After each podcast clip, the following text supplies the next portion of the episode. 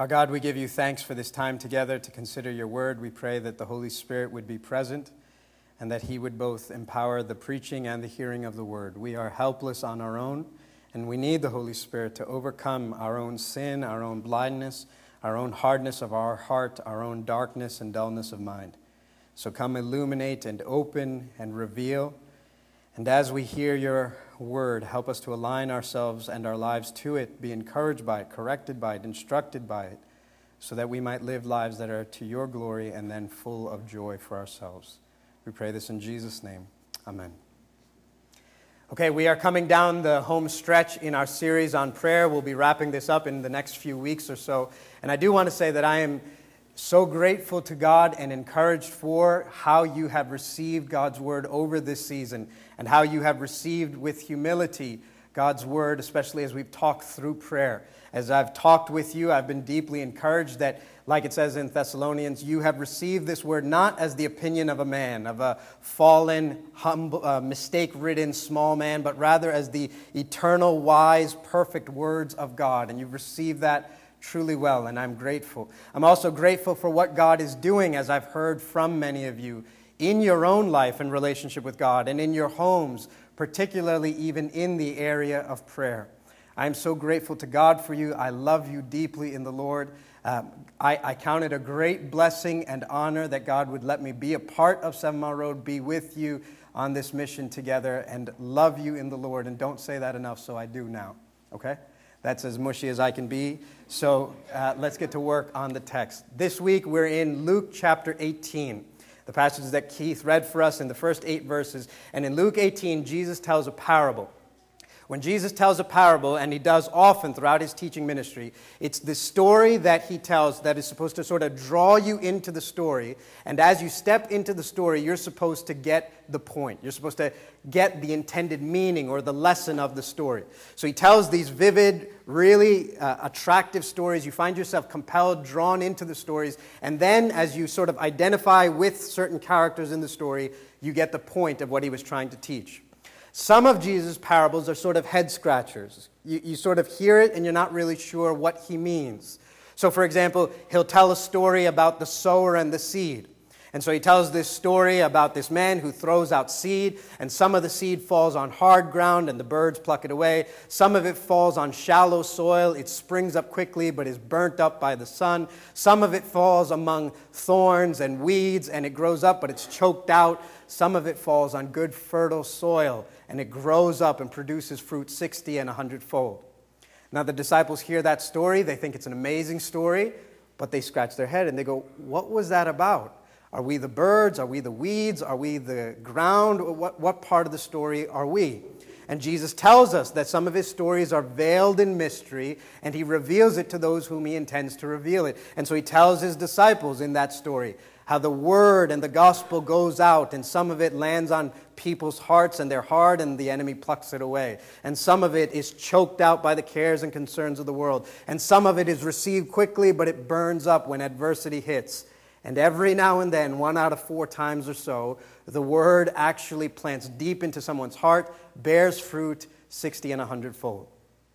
In Luke, we get a parable as well, but Luke does us a huge favor in that Luke, right at the outset, tells us what the parable is about. So we sort of don't have to scratch our heads. We don't have to worry. We don't have to wonder. Luke gives us a guide to interpret this parable in verse 1. Look at what he says in 18, verse 1. And he, that's Jesus, told them, that's the disciples, and he told them a parable to the effect that they ought always to pray and not lose heart. He told them a parable to the effect that they ought always to pray and not lose heart. So, Jesus, in this one, Luke tells us this is the point of the parable, this is the lesson. Jesus is telling this story so that as you're drawn in, as you identify with these characters, this ought to result in the effect that you will always pray and not lose heart. That's the intended meaning of the parable. And Jesus says this to them that they ought to always pray and not lose heart in part because of what he said right before this. If you turn the page back one in Luke 17, Jesus has just finished teaching his disciples about how he's going to come again. So he's come once, but he'll come again. He's arrived, but he will return. And in between these two comings, his first coming and his second coming, He knows that there's going to be some time. And he wants his disciples to know that as they live in that interim between his first coming and his second coming, between his arrival and his return, they will be tempted to lose heart. To, in that weariness of waiting as each day progresses and he still has not returned and he still has not returned, they will be tempted to lose heart. And particularly, they'll be tempted to be weary and grow weary in prayer. And so he wants them to know, he wants them to know in advance after I'm gone. And as you, this is the time we're living in right now, wait for my return. In that interim, I don't want you to lose heart. As you face obstacles and uh, opposition, as you face the difficulties of trying to live for Jesus in a world that isn't for Jesus, you're going to be tempted to lose heart. As you face the difficulties that come with being in a sinful world, you're going to be tempted to lose heart. And so Jesus wants to tell this story to have the effect that they ought always to pray and not lose heart. Jesus also teaches this parable not just because he's just taught them about his coming and his coming again, but just because he knows how hard prayer is. He knows how hard it is to persevere and persist and be resilient and resolved to pray. He knows what you go through, how hard it is for you, for me, to persevere in prayer, right? If, if you've ever prayed, you know what I'm talking about, right? Particularly if you know what it's like to pray about something once and then to pray about it again and that same thing again and again and again and again. If you know what it's like to pray in the face of unanswered prayers, and yet persevere in prayer and persist in prayer and be resilient and resolved in prayer, you know how easy it is to be tempted to quit, to lose heart, to grow weary, to grow faint, to just say, it's, it's not going to happen. You, you, you perhaps from your own life know it. I know of people who have been praying for the same thing. It's one thing to pray for something once, to pray for that same thing over and over again. I know people who have been praying for decades for the same exact thing. Maybe you know what that's like to, to pray and not feel like anything's happening. The circumstance doesn't change, the situation doesn't get revolved. You pray, but that person is still single, though everything in them wants to be married, and they're just not going to pray about it anymore. Or, or you keep praying and they still can't get pregnant, though everyone around them knows they would be such a great parents, such a great couple. Or you pray, and no matter how hard you've prayed and no matter how long you've prayed, it seems like she still is not going to repent and become a believer. And you're trying so hard to persevere in prayer. And yet, how long are you going to do that? It is very easy. I know it from my life, I know it from my home, I know it from stories of you to grow cynical, to grow bitter, to grow hopeless, to be tempted to quit, to, to feel like if God was going to do something, he would have done it by now. And if he's not going to do it, I'm done.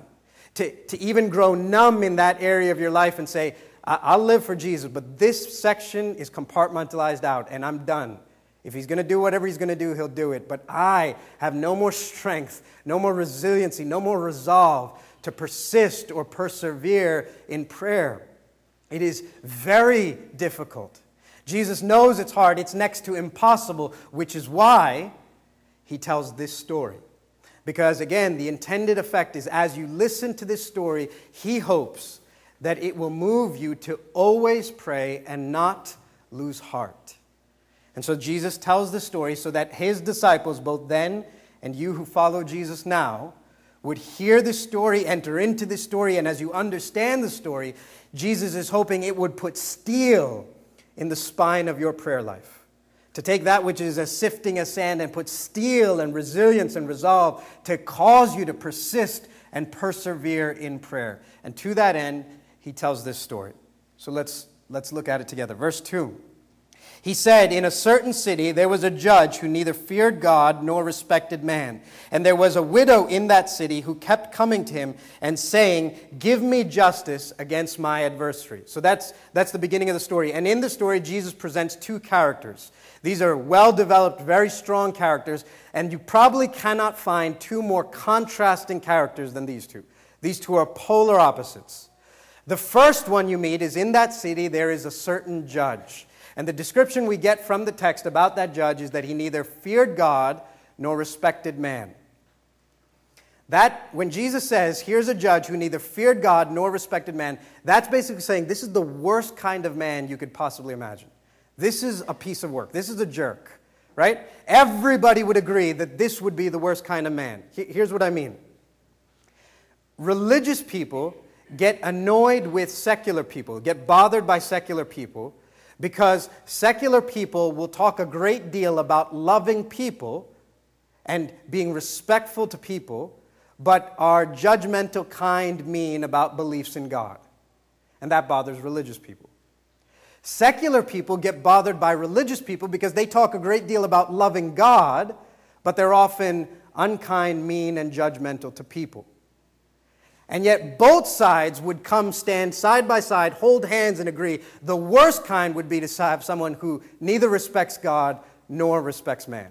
Right? On the one, at least you think something about God, though you're totally useless to everyone around you. On the other side, you're great with everyone around you, though you're useless to God. The worst would be someone who neither fears God nor respects man, who, who doesn't have within himself this kind of internal compass that points upward and says, I, I, belong to God, I'm accountable to God, who doesn't have a fear in him that one day I will give an account for my actions to God, I ought to live a certain way because there is a God. To have none of that but then to also not have the common decency that says, I ought to be helpful, I ought to be compassionate, I ought to try to be my best to be good in society, I ought to try my best to be helpful to people and respectful. To have neither fear of God nor respect for man would be the worst combination of all, right? It's something everyone would agree that would be the worst. And Jesus says that's who this judge is. He neither fears God nor respects man. There's nothing in him that's going to drive him to do what's right because there's a God. He doesn't fear him. There's nothing in him that's going to drive him to do what's right because he doesn't care what people think as well. He doesn't care about God. He doesn't think about God, but he doesn't care what people think about him either.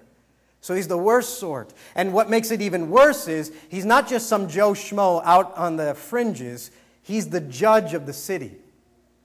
That means you're going to run into him. And that means when you need someone to do right for you, it's this guy that you're going to have to go to. And that's when we meet the second character in the story. The second character is a widow. Look at verse 3. And there was a widow in that city who kept coming to him and saying, Give me justice against my adversary or adversary. Right? He, she comes, and when we find out she's a widow, we, we find out she is the polar opposite of this judge. And when we find out she's a widow, we're clued into everything we need to know about her. To be in that culture and in that day and to say that she was a widow was to say that she was literally at the bottom rung of the social ladder. She was at the bottom of the totem pole, right? She, she shared the cellar basement of society with orphans. That's who widows were. There was no lower level in society than to be a widow or an orphan. This was it. If you did not have the protection and provision of a husband or a father, you were basically left exposed to, in society to be oppressed, exploited, taken advantage of, beat down in any way anyone could think of. And there was no one in your life who could stand up for you, defend you, speak out on your behalf. To be a widow there would be, have been the lowest place she could have been helpless, poor, needy. Which, by the way, as an aside, is why God continually calls his people to be a people who care for widows and orphans. Because God, from the beginning, from the Old Testament and through the New Testament, God is constantly commanding that his people be the kind of people who take care of the lowest and the least, the most downtrodden, the people of the class of the widows and the orphans. That's why God always historically calls his people to do that. Because they, his people, are the kind of people who knows what it's like to be defended when they were defenseless. Right? In the Old Testament, you had the story of Israel and the people of Israel. They were slaves to Egypt. In the New Testament, you have the church, the people who belong to Jesus. They were slaves to sin. And in both places, they were helpless, defenseless, and God needed to send a Savior to rescue them. And so that's why God commands his people you know what it's like to be defended when you couldn't defend yourself. You know what it was like to be an orphan on the outside of God's family and brought in. So you ought to lead in caring for widows and orphans, to do for another what God, through his gospel, his good news, did for you. Jesus commands it. In fact, Jesus' brother, James, says if you want to have true religion, true religion is to care for widows and orphans in their distress. That's the kind of scene you have here this helpless poor widow and this powerful judge. Anyone in society, anyone who was God fearing in that day, would have known their obligation to care for this widow. But the problem we've already met in the text is she's met the one man who's not God fearing and who has no thought, who does not fear God and does not respect man and now she is supposed to appear before him. So you talk about the odds stacked against her. Not only is she on the down and out, not only is she a widow, but she faces this judge who neither fears God nor respects man. The only thing that she has going for her is that she's not going to take no for an answer. She's going to persist and persevere. She's going to be resilient. She's resolved. And so she's going to come to him again and again and again and again, and she will not back down. She will not give him rest. She will not relent. She will not quit. If you look at verse 3, what does it say? This widow kept coming to him and saying, Give me justice against my adversary. Right? She keeps coming to him over and over again. One pastor described it as almost when the judge woke up in the morning and walked out the door to go to work, there she was. Good morning, judge. Just wanted to talk to you about my case. Give me justice. He takes a lunch break. There she is. Good, good afternoon, judge. Just want to talk to you about my case. I need justice. He takes a bathroom break. She jumps out of the stall. Good afternoon, judge. Good to see you. Hope everything's okay. I need to talk to you about my case. I need justice. He's clocking out at the end of the day. There she is. Judge, good to see you. Hope it was a good day. I need justice. As the security guards are dragging her away, I'll see you tomorrow, Judge, because I need justice.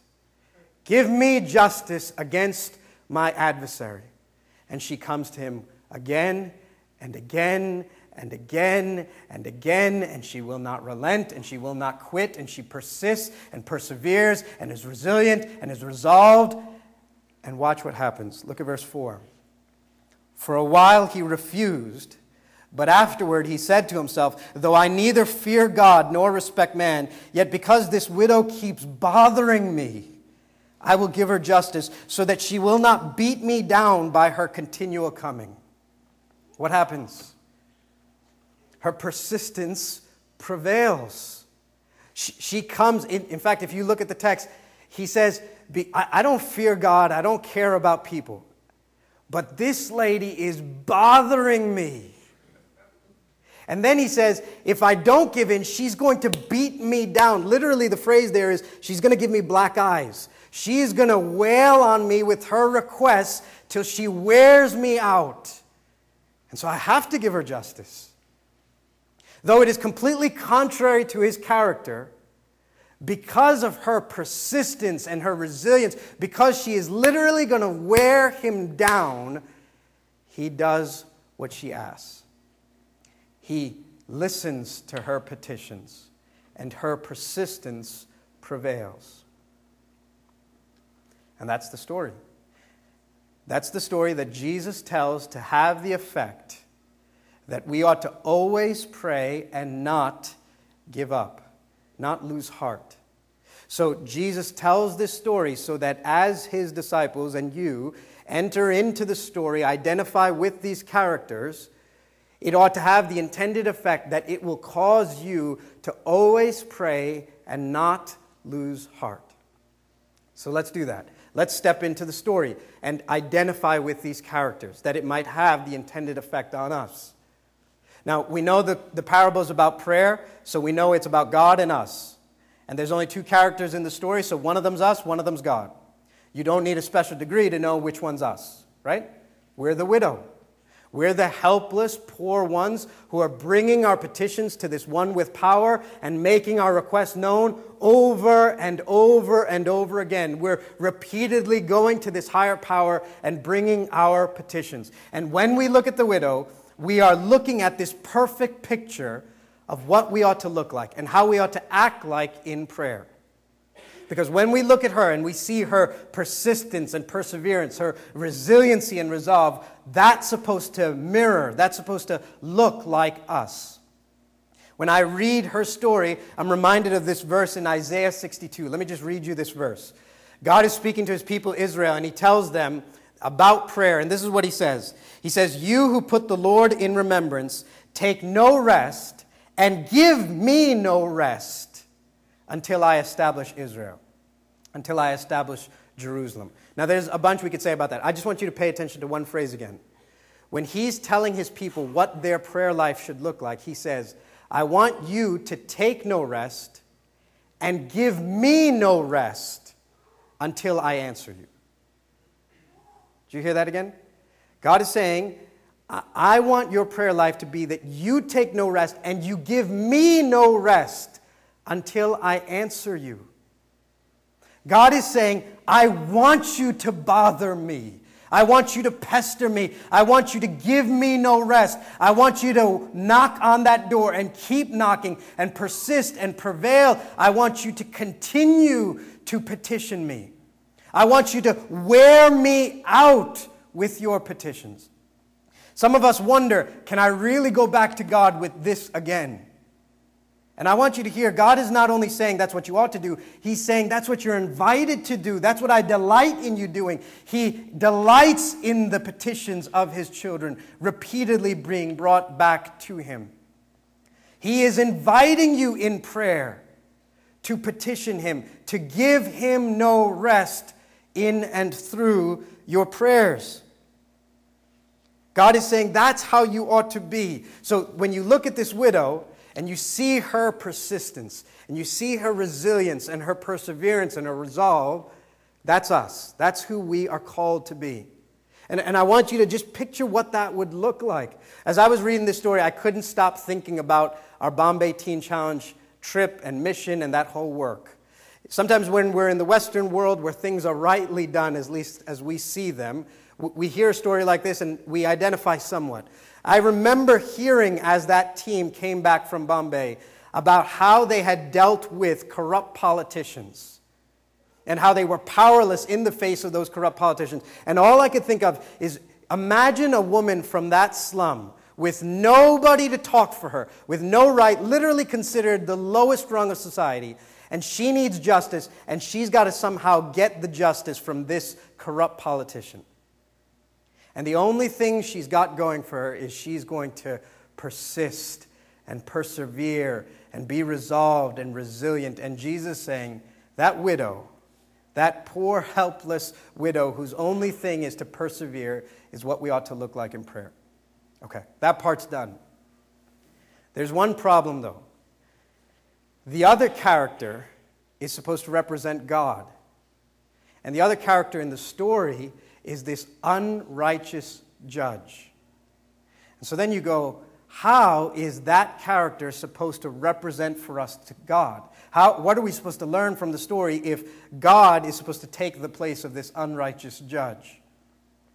And as we're sort of in that tension, and the story holds us in that tension for a second, Jesus explains it in verse 6 and following. Look at what he says in 6, 7, and 8.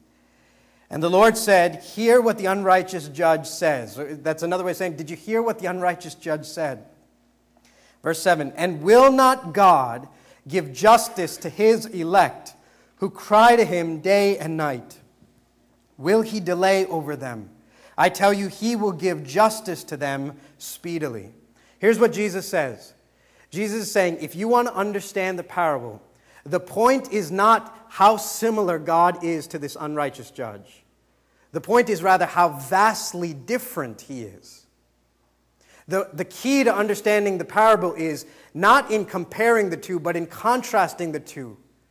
And saying, if this worthless, heartless, cold judge who didn't care about people and didn't care about God would eventually give in because of persistent petitions, how much more than God who is in heaven, who is the righteous judge, who does care for you, who is compassionate and thoughtful, will he not quickly hear you and give you justice? Will he not quickly have his heart moved to hear your petitions? If this woman could be bold enough to go to someone who had no thought for her, no care for her, no compassion for her, how much more ought you to be bold to go to a God who is infinitely for you, eternally for you? His every thought for you is a good one. What Jesus is doing here is he's contrasting the two, and he's, he's almost using this if this lesser thing is true, how much more is this greater thing true? Right? And throughout his teaching, we've seen that before. What Jesus wants to say is if this thing is true, how much more is this true?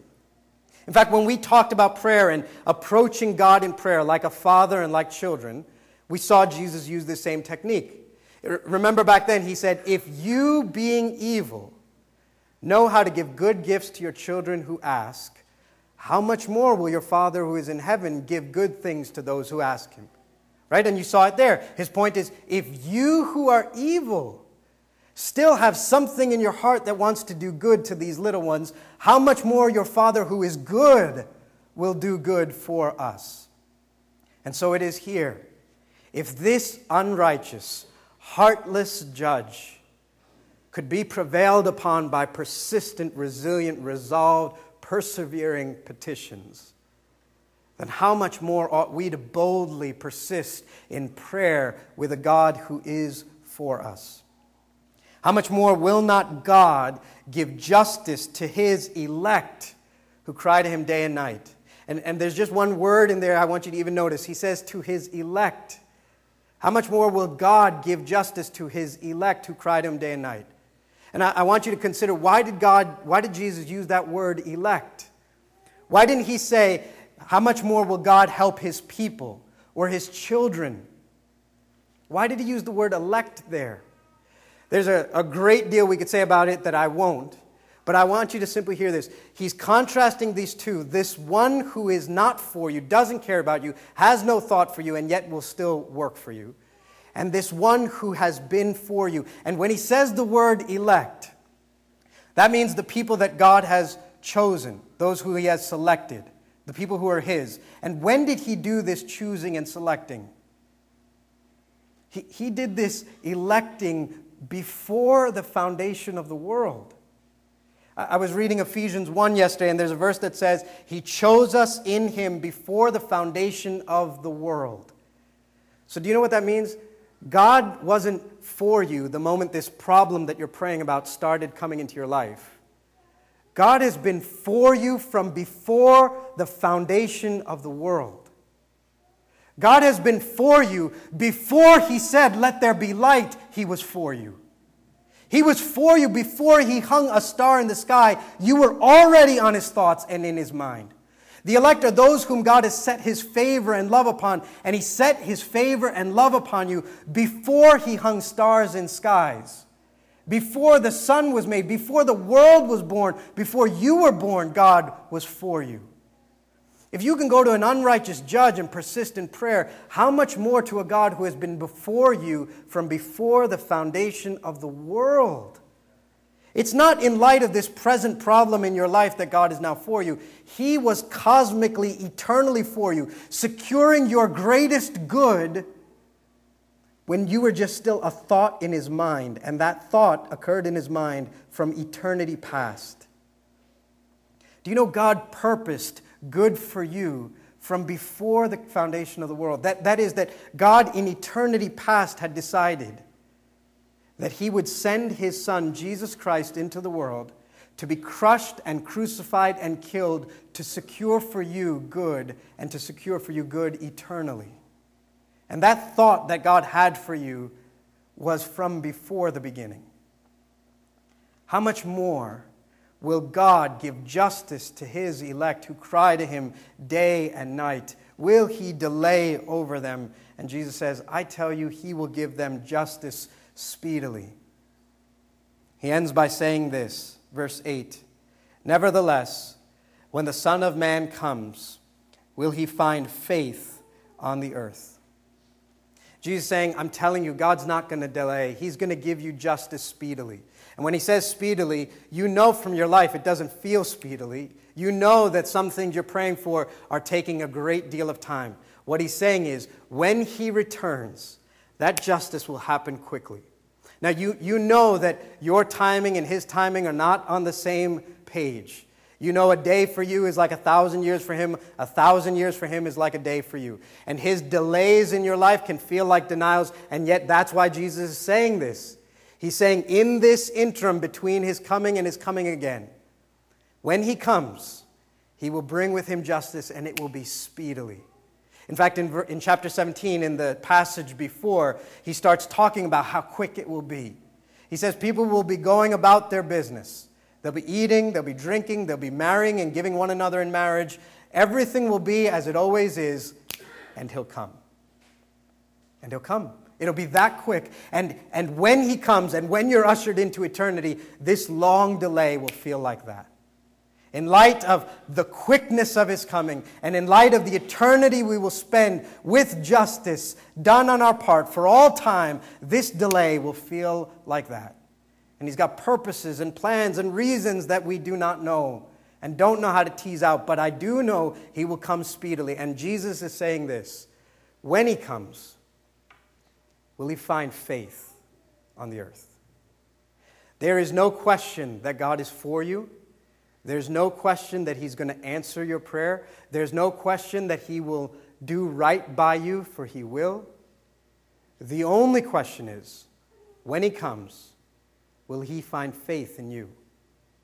Will he find that you had lost heart and quit on him and quit on prayer? Or will he find that your heart was saying, He's going to come and justice is coming? And I'm saying, Come, Lord Jesus, come. And I'm saying, Soon and very soon you have to come. Will he find that kind of faith in your heart? Or will he have found you to have lost heart and trailed off along the way? And that's how Jesus ends the parable, and, and that's how I want you to end as well. There's no question he's for you. There's no question you can petition him. There's no question you can prevail and bother and persist and give him no rest. There's no question he is for you. In fact, he's been eternally for you. There's no question he will answer and give justice. There's no question that he will not work for you because he will. There's no, justice, no question that he won't come speedily for he will. The only question is will he find faith in you when he comes? Let's pray.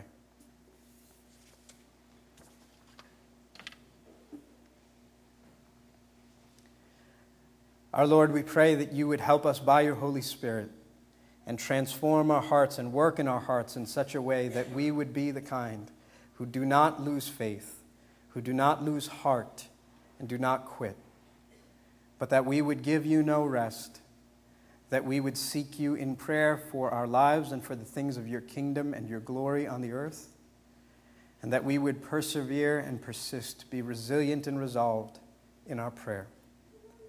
We do not come like a poor widow to an unrighteous judge.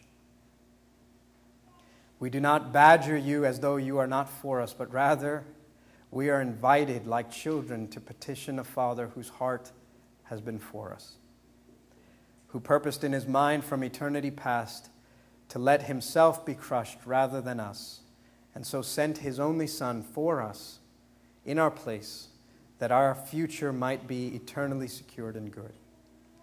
Help us and teach us, we pray. In Jesus' name, amen.